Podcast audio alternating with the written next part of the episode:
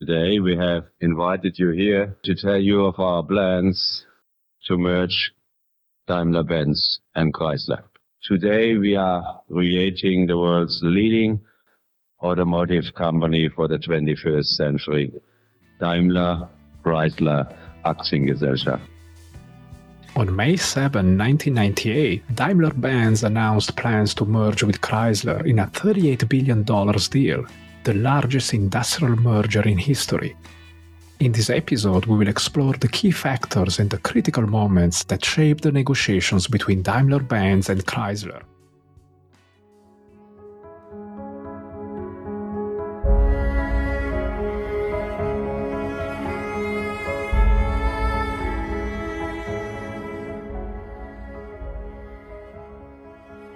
56% of global M&As fail. A similar failure rate would result in 22 million plane crashes every year. Research shows that an effective management of the negotiation process paves the way for a successful and durable M&A that creates value for all stakeholders. M&A global negotiations puts you in the shoes of CEOs and founders by revealing the stories and strategies behind major M&A negotiations.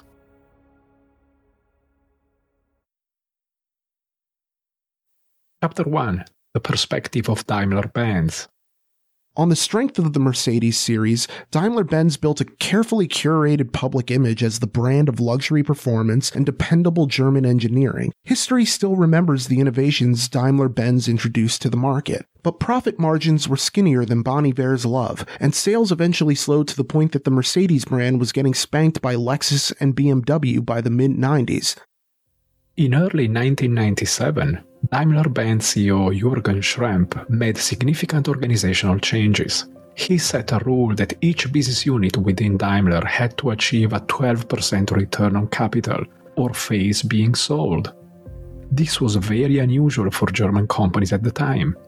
As a result, the number of business units was cut down from 35 to 23, with significant exits including the sale of the loss-making electrical engineering arm and the closure of aircraft maker Fokker.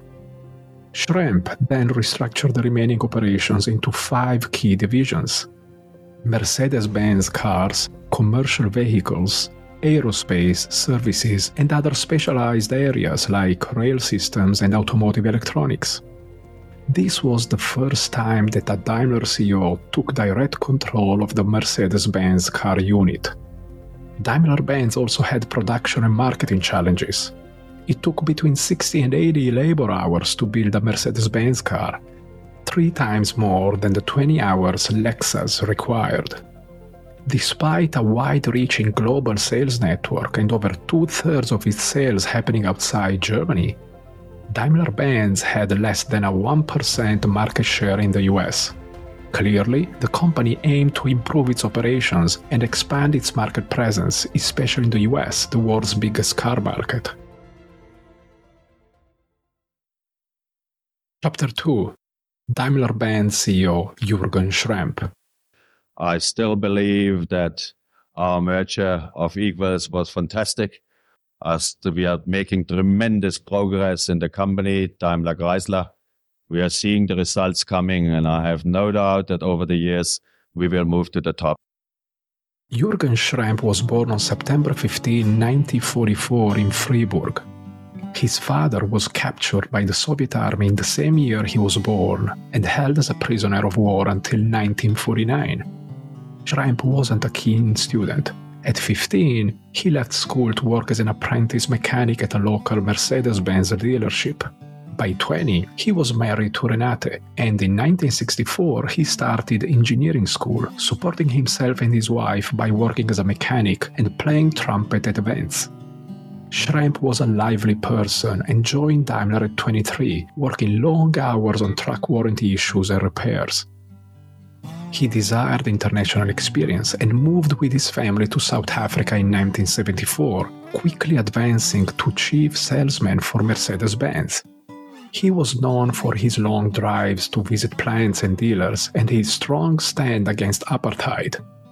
His efforts caught attention, and in 1982 he was chosen to lead a new truck division in Cleveland, Ohio. Returning to South Africa in 1984 as CEO, he supported Nelson Mandela and continued opposing apartheid. In 1989, back in Stuttgart, he took charge of the Daimler Benz aerospace division, making tough decisions like cutting unprofitable operations. By 1995, he became the CEO of Daimler Chrysler. Schrempp had a commanding presence and was a charismatic leader, known for his energy and ability to persuade the board in favor of his plans. He enjoyed adventurous activities like mountain climbing and chess matches against Garry Kasparov. His lifestyle was robust, filled with demanding workouts, socializing late into the night, and a love for music. He aimed for a more centralized control at Daimler Benz, calling its headquarters Bullshit Castle due to its slow bureaucratic processes. He halved the number of top managers, reshuffled the governing board, and sold off several divisions, earning him the nickname Neutron Jurgen. His key move was bringing Mercedes Benz, Daimler Benz's most profitable division, under his direct control, changing the former autonomous setup. Chapter 3 The Interest of Daimler Chrysler Daimler Benz was just trying to keep its head above water, and the promised land of North America was a tough nut to crack for Daimler Benz. It certainly didn't help that production was expensive, time consuming, and required the company to hire more employees on average than its competitors. After closely studying the auto industry, Schrempp saw Chrysler as the ideal match for Mercedes Benz. Daimler's interest in merging with Chrysler were twofold strategic and operational. The company's strategic goal was to grow its presence globally, focusing on the US market. The merger offered an immediate, well established network of Chrysler dealerships in the US, an advantage that would have taken years to build from scratch. Daimler also aimed to broaden its product range, adding Chrysler's diverse lineup of SUVs and minivans to its own luxury cars, reaching a wider group of customers. The company was also eyeing the certain industry consolidation and wanted to secure a strong partner early on. On the operational front, Daimler was looking for economies of scale.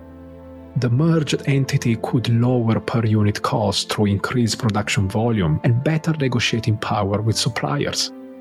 While Mercedes Benz was developing a new platform for each new car, its competitors used shared platforms to cut costs. Furthermore, Daimler was a leader in engineering and quality, and Chrysler was known for its innovative product development and distinct design. Chapter 4 The Perspective of Chrysler by the mid 1990s, the Chrysler Corporation was the most profitable automaker in the world, even if they weren't necessarily selling the most cars. By 1997, Chrysler had a 23% market share and high brand loyalty among consumers, thanks to vehicles like the Jeep Grand Cherokee and the Dodge Ram. In 1997, Chrysler was very healthy, with a 23% market share in the US, thanks to in demand products like trucks, SUVs, and vans. Compared to its main US competitors, Ford and GM, Chrysler was able to develop these products in half the time and half the cost. Their marketing was also effective in understanding what the market wanted. However, Chrysler had its weaknesses. Most of its sales in the US were from trucks, vans, and SUVs, making up two thirds of the total, while cars were just one third. On top of that, 9 out of 10 of their products were sold only in the US, with very little presence in Europe. Bob Eaton, the CEO and chairman of Chrysler at the time, believed that the auto industry would undergo three significant changes. He saw issues like excess production capacity, the high cost of developing new products, and environmental changes leading to industry consolidation. With this in mind, as early as 1997, Eaton started looking for partners to help Chrysler grow globally, diversify its products, and share the cost of new product development. Chapter 5 Chrysler CEO Bob Eaton. Well, obviously, I can say the same thing today. Having the chance to lead Chrysler at this particular point in time has to be the best job in the whole auto industry, period. Robert James Eaton was born in February 1940 in Buena Vista, Colorado, and later moved to Arkansas City. As a kid, he spent his summers on his grandfather's farm, helping field workers and hunting quails. When Forbes asked him about his take on the best education for business success, Eaton said growing up in a small Midwestern town was vital, with Arkansas City being a good example. His engineering interest showed early when he turned a washing machine into a go kart. It was clear he wanted to be an engineer, especially in the automotive field. He attended the University of Kansas, where he met his future wife and earned a BS in mechanical engineering. After college, he joined General Motors, which was the world's biggest company back then. Even though he wasn't very charming, his bosses appreciated his hard work and determination. He became the vice president of advanced engineering and in 1988 the president of GM Europe. When Chrysler CEO Lee Iacocca had to retire, the company picked Eaton as the successor, which caused some stir as Bob Lutz, the then Chrysler president, was the expected choice. However, the board wanted to start fresh, and Eaton's quiet manner, technical skills, and global experience made him the top pick. Eaton stepped into a challenging situation, replacing a legendary figure like Iacocca. The board and executives hardly knew him, and he was unfamiliar with the people, the products, and the company's operations and processes. Chapter 6 The Interests of Chrysler. Eaton could see the writing on the wall. It really was a perfect storm, and as Eaton stated in his speech, the only way to survive the perfect storm is to avoid being in its path in the first place. Whatever came next, they couldn't face it alone. Chrysler saw the merger with Daimler as a promising avenue for several key objectives. On the strategic front, Chrysler was eyeing international expansion, especially in Europe, a market where it had a minor presence. Daimler's well established European network offered an immediate solution to this. Furthermore, Chrysler's product line was highly concentrated in trucks, vans, and SUVs. Partnering with Daimler would allow them to diversify into luxury and higher end segments, a space where Daimler excelled. Operationally, Chrysler was focused on improving efficiency and reducing product development costs. The merger presented an opportunity for sharing technologies and innovation, leading to potentially faster and cheaper product development cycles. Additionally, the merger would combine both companies' R&D capabilities, accelerating innovation, especially in areas like fuel efficiency and alternative fuels. In summary, Chrysler aimed to become a more versatile and globally competitive player through its union with Daimler. Chapter 7 Timeline of the Negotiations. The companies are a perfect fit. Somebody said, somebody said a marriage in heaven. And I know, and Bob knows, that integrating emerging culture, cultures is possibly the greatest art of management. But I have no doubt that we will do so. In the early months of 1997, a significant move set into motion. Jürgen Schrempp, CEO of Daimler Benz, initiated Project Blitz in collaboration with Goldman Sachs. This project aimed to deeply analyze the feasibility of acquiring Chrysler. The initial study was illuminating.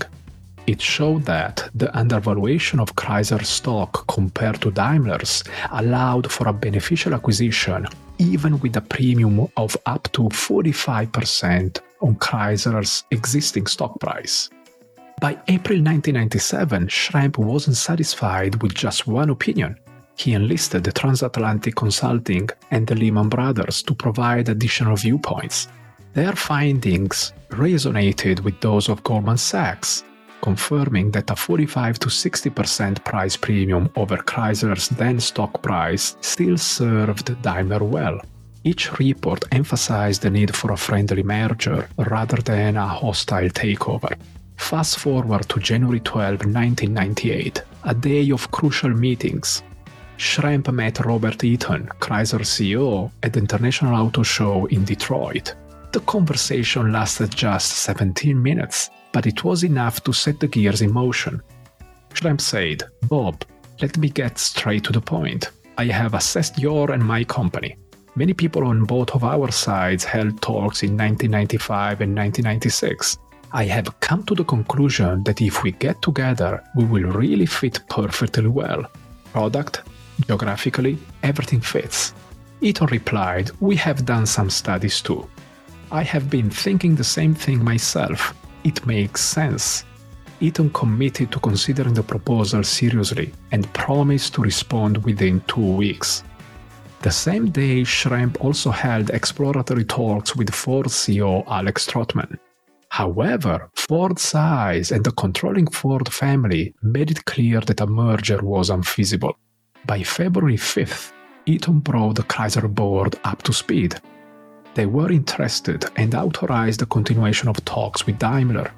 On February 17th and 18th, Eaton and Chrysler CFO Gary Valade, advised by Credit Suisse First Boston, met in Geneva with Schrempp and Daimler CFO Eckhard advised by Goldman Sachs. Eaton laid out three non negotiable conditions maximizing Chrysler shareholders' value, minimizing taxes for those shareholders, and insisting on a merger of equals.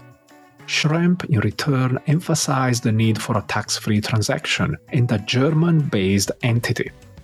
Schrempp knew that his board would never accept a new merged entity as an American corporation. He was ready to compromise on the structure of the management and the premium over Chrysler's then stock price, but the newly merged entity had to be a German Aktiengesellschaft Schrempp was glad that Chrysler prioritized an advantageous tax condition over the location of the newly merged corporation that favored establishing the combined entity as a German AG. March 2nd provided another turning point. According to Eaton's lawyers, Germany provided the most advantageous and accessible tax situation for the new combined entity.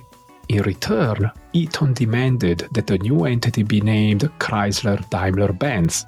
You know, if it is going to be a German AG, then we will have to make the name Chrysler Daimler Benz, Eaton said. That implies a merger of equals. Chrysler should go first. That will be difficult, but I understand why you want that, Schrempp replied. I will talk to my board and try to sell them on it. Chrysler has traded on uh, 11 times earnings, Daimler Benz on 28 times earnings. It's been said that Daimler has got a, the better side of the bargain here. Was the price high enough? Excuse me? Was the price high enough? They moved on, agreeing in principle that the new company would operate dual headquarters in Stuttgart and Auburn Hills that both sides would be equally represented on the management board and that Chrysler shareholders would receive a premium on their stock, still to be decided in the following meetings. For two days, Schrempp and Eaton debated a fair price for Chrysler. Schrempp argued for a premium of 20% over the current stock price. Still, Eaton was determined to accept nothing less than a 28% premium. Look, if I was acquiring you, I could understand giving that kind of premium, but this isn't an acquisition, it is a merger, Schrempp said. After weeks of careful preparation, every fact and figure analyzed to death, the deal came down to the two CEOs punching out the numbers alone in a cheap calculator.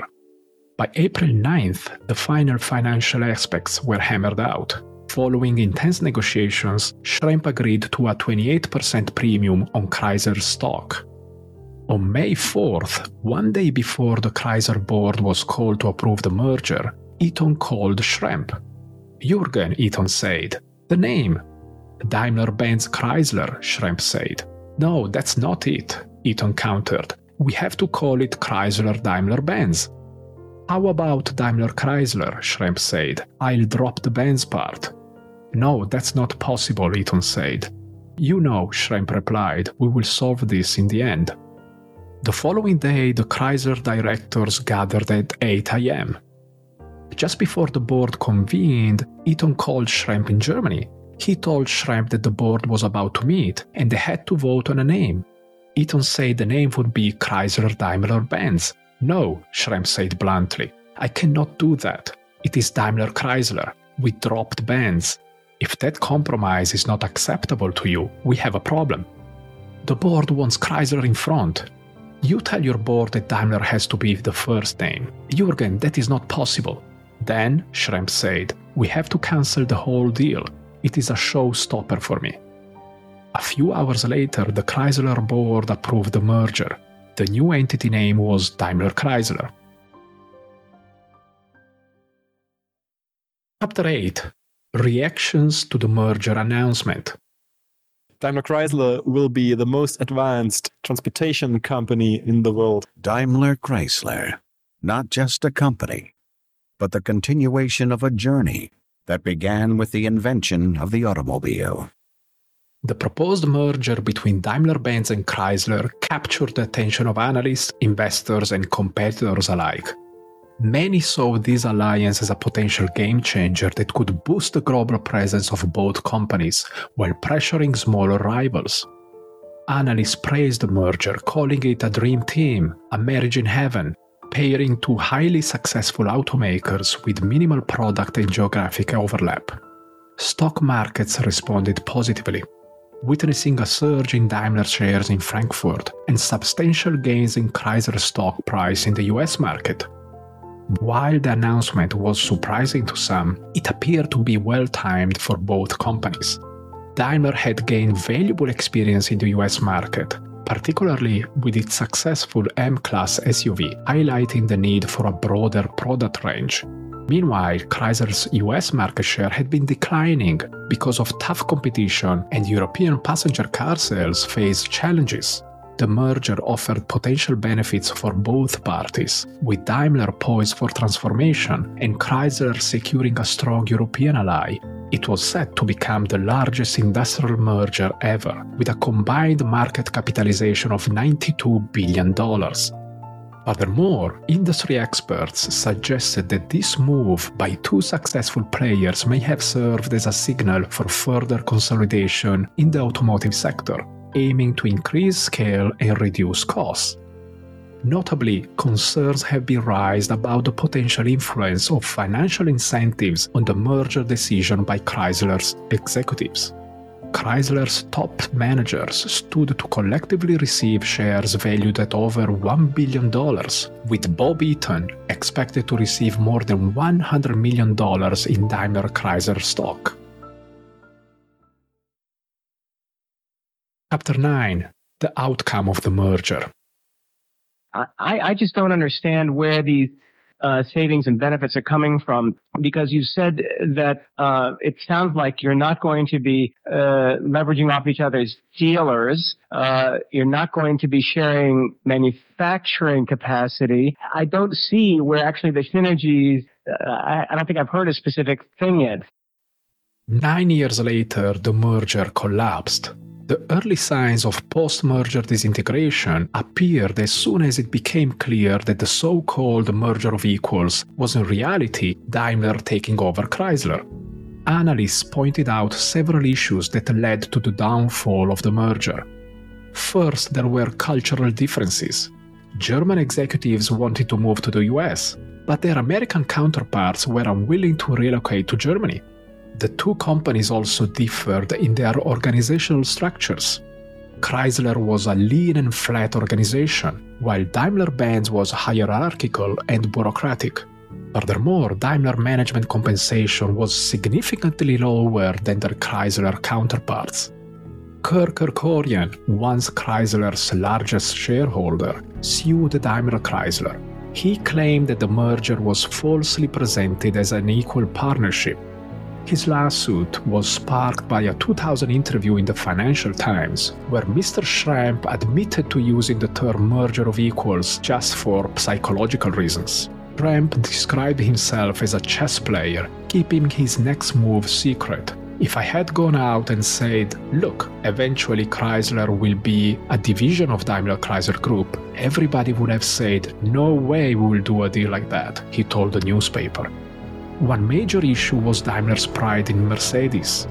Mercedes Benz European dealers regarded Chrysler products as inferior and refused to sell Dodge and Jeep cars. salary and expense discrepancies further deepened the divide.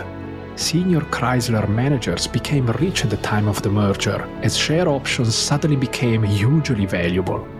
American executives earned much more than their German counterparts, who, on the other hand, were criticized for their lavish travel expenses, which included first class flights and five star hotels over the weekends. Despite initial optimism, the merger did not yield the expected benefits. Mercedes didn't trust Chrysler's manufacturing processes. Several key Chrysler executives, including Bob Eaton, left the company early on, leaving it ill prepared for the challenges ahead. The deal fell apart mainly because the two companies were never truly integrated. They operated more as separate entities under a common name than a single unified organization. By 2001, the combined company's value had crashed, and Chrysler's US market share had dropped from 23 to 14% due to the company's failure to adapt to market demands for smaller, fuel efficient cars as the US economy sank. In May 2007, Chrysler was sold to a private equity group for a fraction of its original value, proving the merger to be a significant failure.